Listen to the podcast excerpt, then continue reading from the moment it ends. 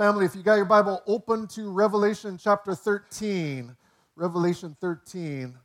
There we are back in Revelation this week. I'm stoked about that. Um, I'm stoked because I've gotten more questions about Revelation in the past three years than I did in all my previous years of ministry combined. Everybody wants to know about Revelation after what we've been through the last three years. So, like at the beginning of the pandemic, I had people asking me, "So is this is this one of the plagues in Revelation?" And then I had people forwarding me like crazy conspiracy theories about chip implants, going, "Is this the mark of the beast from Revelation?" I had people uh, like sending me podcasts about political leaders, going, "Is this the Antichrist from Revelation?" And so my answer every time was, maybe. I don't know, man, but that's not why the book of Revelation was written. A lot of Christians, I, would say most Christians, approach the book of Revelation like it's a crystal ball. Like something that if you just use the right words, if you move your hands the right way, you can ask any question you want and it'll tell your future. Here's the problem the book of Revelation is less like a crystal ball and more like a magic eight ball. You, you shake it up and ask a question like, Will Jesus come back before I die? Shake it up and reply hazy. Try again. Oh no. You, you ask another question like, Will I have to go through the tribulation? Shake it up and ask again later. Really? Okay. Last question. Do I accidentally have the mark of the beast already on me? Shake it up and outlook not so good. Oh man, that's terrible. We, we come to the book of Revelation expecting these answers, but then Revelation is never really clear about the answers. It's just not. That's because it wasn't written to be a crystal ball or even a magic eight ball. It was written to show us the majesty and the power and the glory of Jesus. That's what John said when he gave us the title of the book in the very first verse. In Revelation 1 1, it didn't say this is the revelation of a timeline for the future. It didn't say this is the revelation of a detailed roadmap for world history and for your life. That's not what it said. Revelation 1 1, John said, This is the revelation of Jesus Christ. Jesus Christ to show his servants what, what must take place soon. What must take place soon. That would have been soon for the people who first read it 2,000 years ago. And that's going to be soon for all of us who read it throughout church history, those of us who are reading it right now. And so, what that means is Revelation was primarily written to show you the difference that Jesus makes in your life right now. Right now. Yeah, there's some weird things, some strange things, some confusing things, some scary things in this book. You know why that is? Because there's some weird and confusing and scary things in this world right now. We got to deal with them. It will get weirder and scarier as we get closer to the return of Christ. And so that's why we need this book to help us endure the ups and downs of history. Because, like we saw in the first 12 chapters of Revelation back in the fall, Jesus is the king. That was really clear in the first 12 chapters of Revelation. Jesus is king, and his kingdom is expanding. In legal terms, Jesus is the de jure ruler of this planet. He's, he's the, the king of this planet, king of this world by law.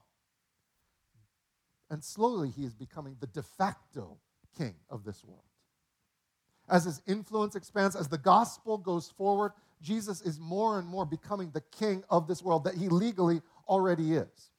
Here's the problem with that the prince of this world, the prince of the power of this air, isn't very happy about that. In Revelation 12, John called him the great red dragon, the ancient serpent who is called the devil and Satan, the one who deceives the whole world. We saw in Revelation 12 how the dragon was standing before a woman who was about to give birth. And then when that woman gave birth, the dragon tried to kill the child after he came out. In other words, Satan tried to defeat Jesus from the womb through his life at the cross, but he couldn't. Couldn't kill that child. And so then in Revelation 12, it says the dragon started to attack the woman instead. In other words, Satan started to attack the people of God. That's what's going to be more and more clear starting in Revelation 13. Revelation 13 is where we're going to be today. What we're going to see is Satan has a terrible plan for your life. Really terrible. He's going to make life more and more difficult for the followers of Jesus. The world is going to get more and more hostile to the gospel. But no matter what happens in this world, Jesus, the King, the rightful, true King, He's going to help you endure. So let's pray. Then we'll get into it. Father, thank you so much that as we go through life, some of us are coming in here with incredible weeks of victories and successes, triumphs. Some of us are crawling in here. We've been beat up by the world. We've given in to our flesh and temptation and sin. We've seen more defeat than victory. No matter what side of the equation we're on as we come here today, thank you that we can have confidence that King Jesus has already triumphed over this world, over everything that opposes us, including ourselves, through his death on the cross and resurrection from the grave. Thank you that he is coming back to seal his victory.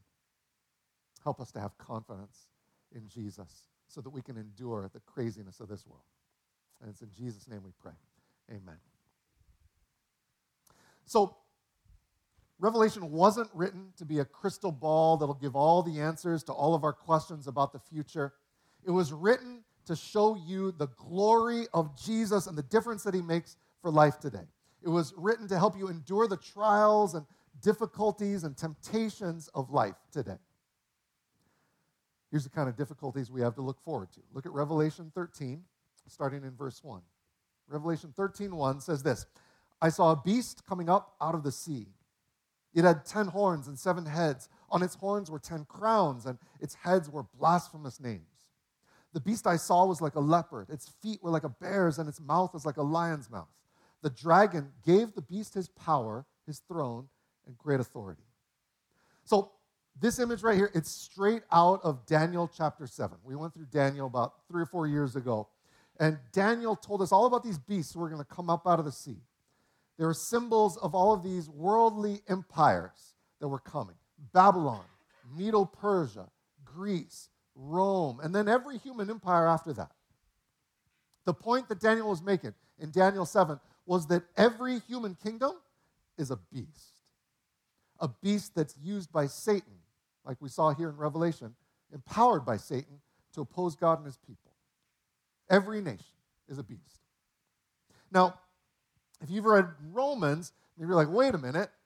I thought that uh, Romans 13 says that every human kingdom is ordained by God. They're God's ministers for our good. What's going on here? Well, God will use every nation to accomplish his plan, even though every human kingdom is a beast. Every earthly nation is opposed to God in some fundamental way. You, you can try and tame the beast. We do that here in America. You can try and come up with new laws and policies and programs to make the beast act less like a beast. That's a good thing. But you can't expect the beast to not be a beast, to stop being a beast. You can't expect that. Every empire, every kingdom, every nation, including ours, is a deformed, corrupted beast compared to God's kingdom. That's the point that Daniel gave us.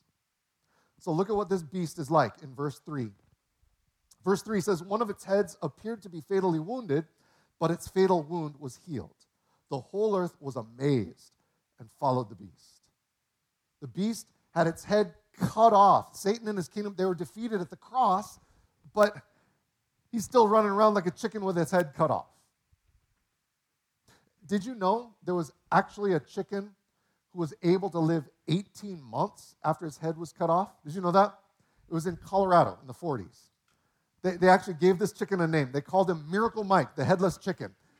He ran around for 18 months after his head was chopped off. Somehow, enough of his brain was left on the brain stem to allow him to still run around. The, the, the farmer who owned him would use an eyedropper to put food and water down his esophagus every day for 18 months. This chicken ran around without a head. He, he went in the Guinness Book of World Records. He went on a world tour. Miracle Mike, the headless chicken. That's the kind of picture that John is painting of Satan and his kingdom. just when you think he's dead, he comes back again. Like in World War II, we fought against nationalism. And then in the Cold War, we fought against communism. In the war against terror, we fought against extremism. And now in Ukraine, we're back to fighting against nationalism again. It, it never stops. The beast keeps coming back. Why is that? Because deep down, people love the beast. Keep going in verse 4. It says, They worship the dragon because he gave authority to the beast. And they worship the beast, saying, Who is like the beast? Who is able to wage war against it? The beast was given a mouth to utter boasts and blasphemies. It was allowed to exercise authority for 42 months. Simple math, is three and a half years, half of seven. Half the number of completion, which means it's not forever. It's just a short amount of time. The beast won't rule forever. But verse 6 it began to speak blasphemies against God, to blaspheme his name and his dwelling, those who dwell in heaven. Remember, this is some kind of government. This is some kind of empire. This is basically every nation, mighty nation that's ever lived. It says, even though government is God's ministers for our good, it'll still go against God. Even though it's still under God's authority. Like, look at what it says in verse 7 it was permitted to wage war against the saints and to conquer them. It was also given authority over every tribe, people, nation, and language. Permitted, given. So if the beast wants to wage war against us, God has to permit it. If the beast wants authority over us, God has to give it. The beast has no authority except for what God gives. And Revelation is clear sometimes God will give that authority. Sometimes God permits evil for his good plan and his good purposes.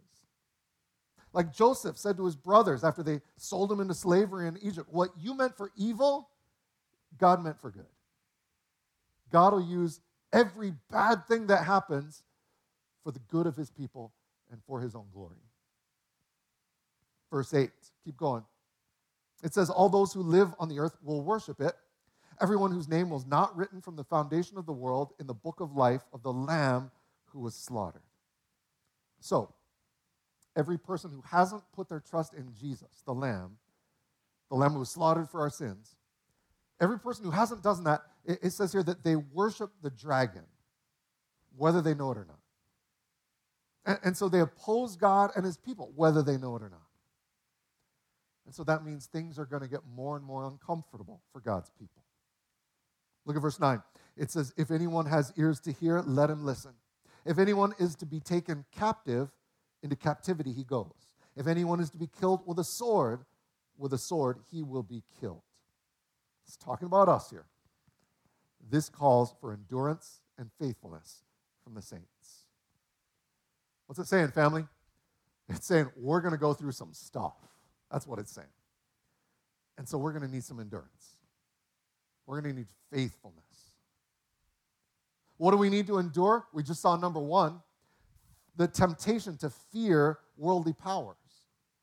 To fear, like it said, who is like the beast? Who's able to wage war against it? We, we, we can naturally get this fear that, that Satan and his kingdom, they're undefeatable. In all its different forms, it'll seem unstoppable. And so he'll make life really difficult for the followers of Jesus. So, family, don't be surprised when suffering and persecution come. Be ready for it. Because the kingdom of Jesus is expanding and the beast is going to respond violently. And we're going to see both sides of this. We're going to see the advance of Christ and the backlash of Satan. We're going to see the roar of the lion and the reaction of the beast. We're going to see both things happening at once. Like it says in Hebrews 11. Look at this. The prophets conquered kingdoms, administered justice, obtained promises, shut the mouths of lions, quenched the raging of fire, escaped the edge of the sword, gained strength and weakness, became mighty in battle, put foreign armies to flight. Women received their dead raised to life again. That's the kingdom of God expanding. That's the power of God at work. Sometimes you're going to shut the mouths of lions sometimes you're going to receive back the dead through resurrection. But then look at this big left turn that it takes in Hebrews. It says, Women received their dead, raised to life again. And then it says, Other people were tortured. Oh, not accepting release so that they might gain a better resurrection. Others experienced mockings and scourgings, as well as bonds and imprisonment. They were stoned, they were sawn in two. They died by the sword. They wandered about in sheepskins and goatskins, destitute, afflicted, and mistreated the world was not worthy of them. They wandered in deserts and on mountains, hiding in caves and holes in the ground. And when we get to that part, we're like, wait a minute, I like the first part better. Could, could we go back to that first slide? I like that a lot better. I, I want to go back to that.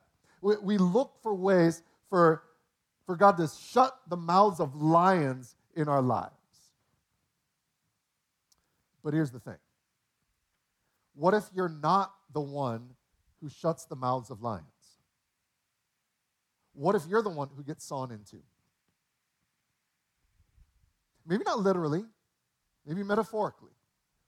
Maybe your reputation in the world gets sawn into because of your devotion to Jesus Christ. Maybe there's a relationship that gets sawn into because you love Jesus above all else. We don't want any of that. We fear that. And so we're going to need endurance to overcome our fear of worldly powers. Keep going in verse 11. John says, Then I saw another beast coming up out of the earth. It had two horns like a lamb, but it spoke like a dragon. Okay, this beast is trying to look like the lamb, but it's actually more like a dragon. It's saying that there's some kind of religious influence in the world that tries to imitate Jesus, but down deep, it's more like Satan. Verse 12 it exercises all the authority of the first beast on its behalf and compels the earth and those who live on it to worship the first beast, whose fatal wound was healed. It also performs great signs, even causing fire to come down from heaven to earth in front of people. It deceives those who live on the earth because of the signs that it is permitted to perform in the presence of the beast, telling those who live on the earth to make an image of the beast who was wounded by the sword and yet lived. It was permitted to give breath to the image of the beast, so that the image of the beast could both speak and cause whoever would not worship the image of the beast to be killed. So, this is some kind of religious influence that's leading people to put their trust in worldly power. That's the second thing we got to endure temptation to trust worldly powers. There's, there's some kind of religious influence in the world that's driving us towards that. This temptation to put our hope in the beast, even when we think we're putting our hope in Christ. There's all kinds of ways that Christianity can be twisted to make us trust this world more than we trust Jesus. Like some people would say they trust in Christ, but they really trust in prosperity. They see Jesus as a way to get rich. And yet, Jesus said we should trust that God will take care of us. He said, hey, God takes care of the birds. Won't He take care of you so much more than that?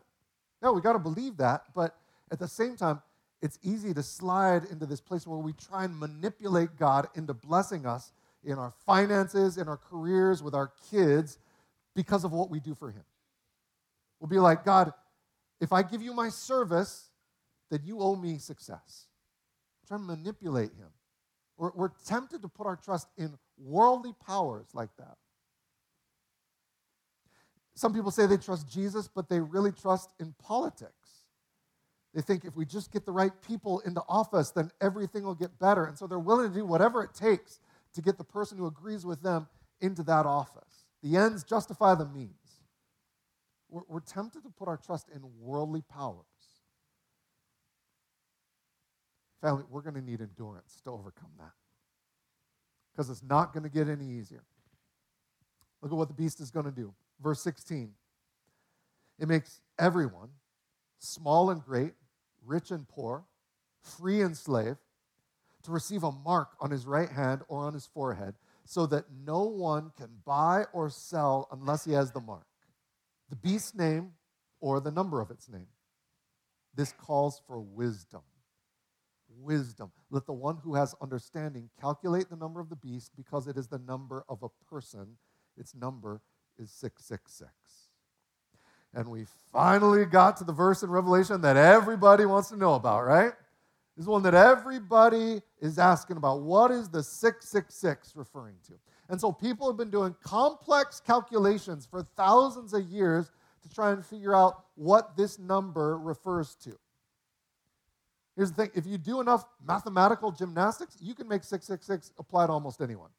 You can make it fit Caesar Nero if you translate his name into Hebrew.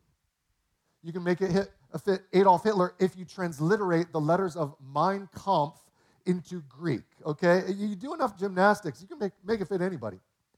Ronald Reagan can fit this number.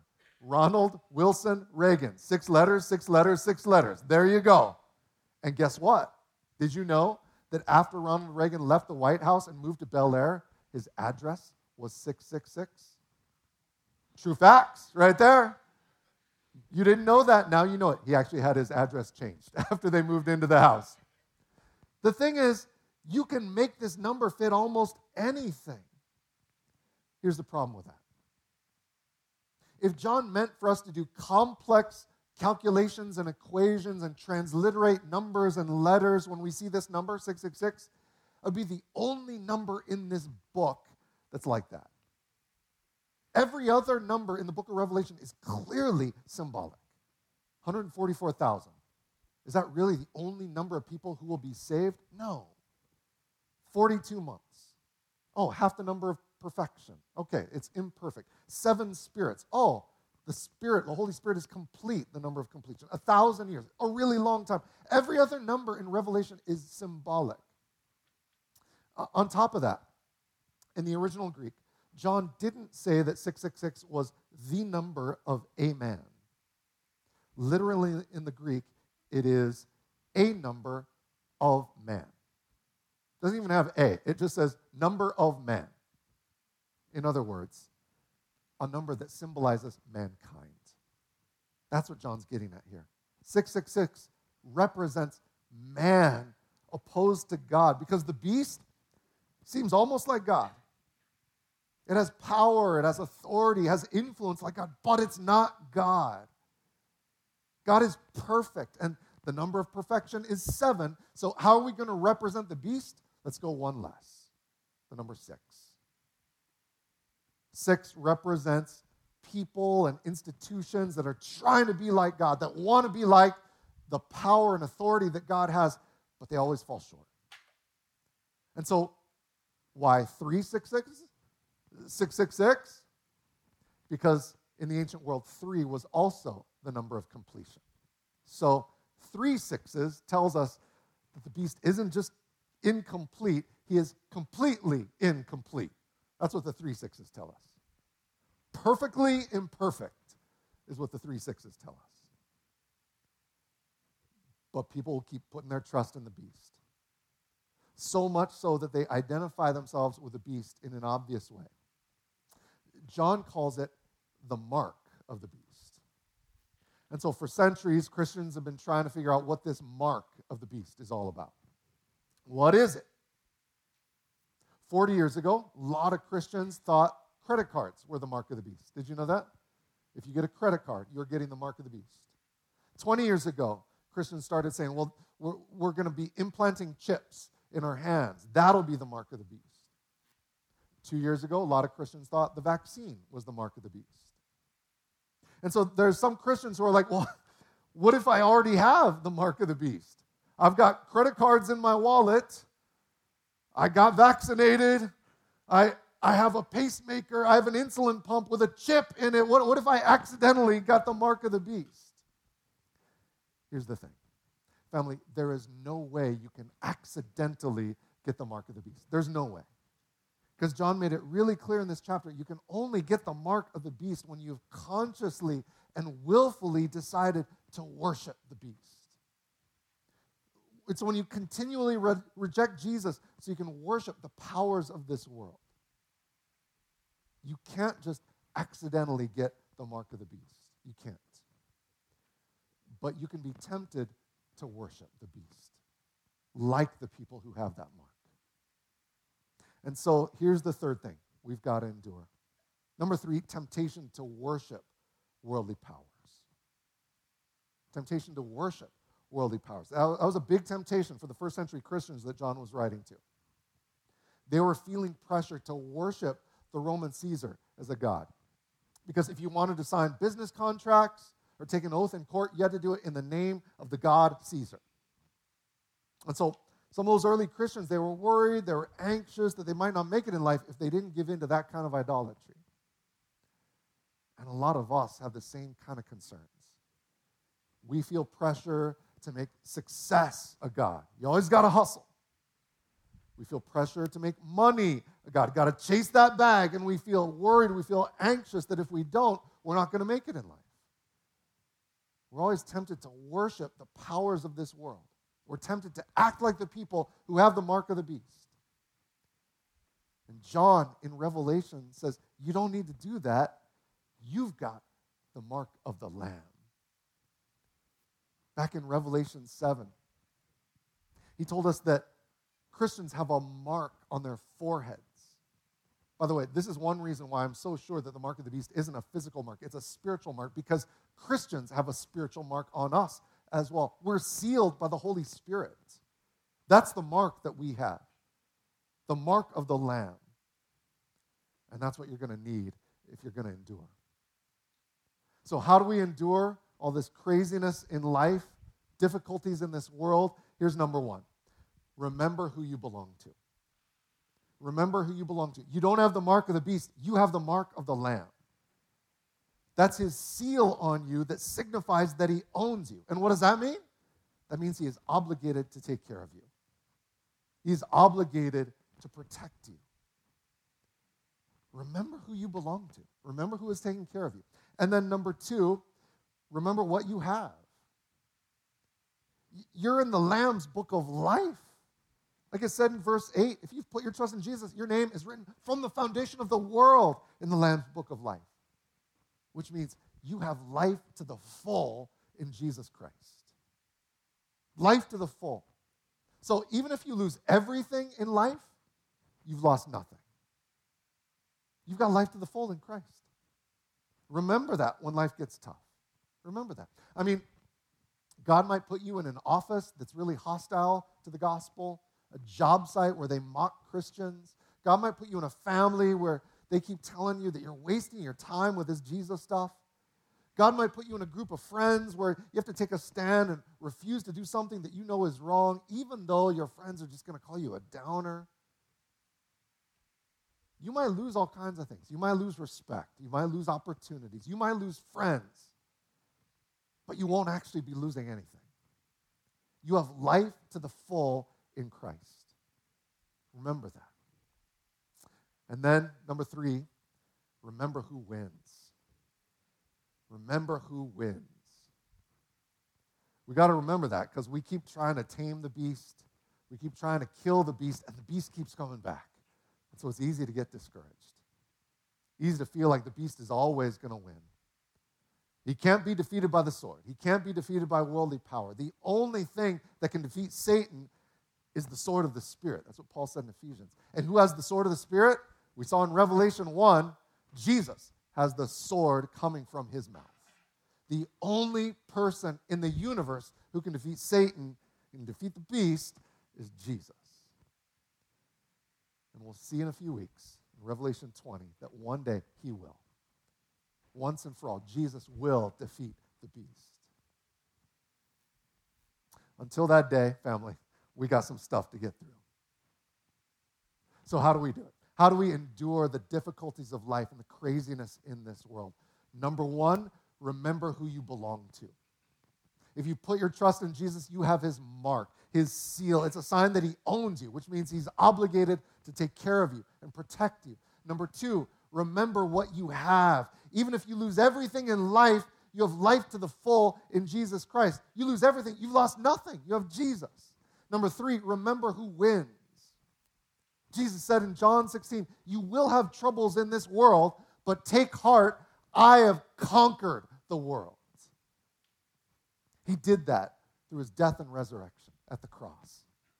Jesus endured the cross for you so you can endure whatever this world throws at you. Let's pray together. Father, it's never easy to think about the difficulties that we might face in this world persecution, oppression, mocking, violence. It's never easy to think about how we might be sawn into, literally or metaphorically. And so that's why we are so grateful for this reminder that we don't have the mark of the beast, we have the mark of the Lamb. That if we've put our trust in Jesus as our Savior and our King, that He has put the seal of His Holy Spirit on us to continually remind us that we belong to Him. So remind us today, all of us coming here from all different walks of life, different experiences of this week, remind us that we belong to Jesus. That no matter what happens, it is Him who's protecting us, it is Him who's providing for us.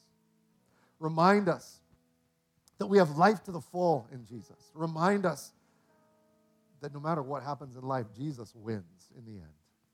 We can have confidence in that. Give us hope, not in this world, but in Jesus.